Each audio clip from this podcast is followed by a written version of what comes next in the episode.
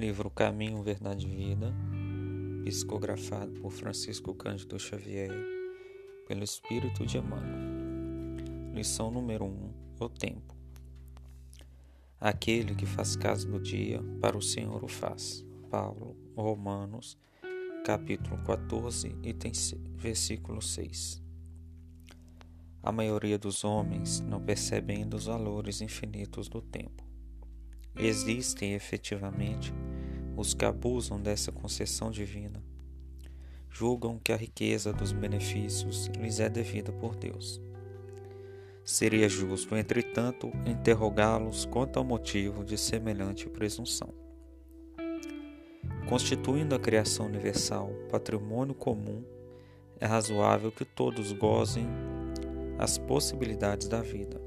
Contudo, de modo geral, a criatura não medita na harmonia das circunstâncias que se ajustam na terra em favor de seu aperfeiçoamento espiritual.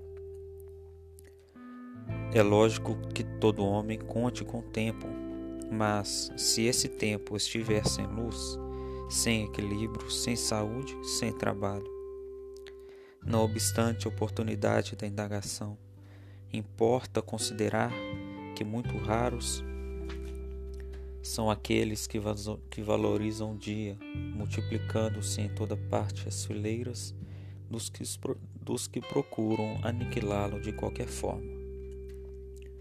A velha expressão popular matar o tempo reflete a inconsciência vulgar nesse sentido. Nos mais obscuros recantos da terra, há criaturas exterminando possibilidades sagradas. No entanto, um dia de paz, harmonia e iluminação é muito importante para o concurso humano na execução das leis divinas. Os interesses imediatistas do mundo clamam que o tempo é dinheiro, para, em seguida, recomeçarem todas as obras incompletas na esteira das reencarnações. Os homens, por isso mesmo, fazem e desfazem, constroem e destroem aprendem levianamente e recapitulam com dificuldade na conquista da experiência. Em quase todos os setores de evolução terrestre, vemos o abuso da oportunidade de, da oportunidade complicando os caminhos da vida. Entretanto, desde muitos séculos, o apóstolo nos afirma que o tempo deve ser do Senhor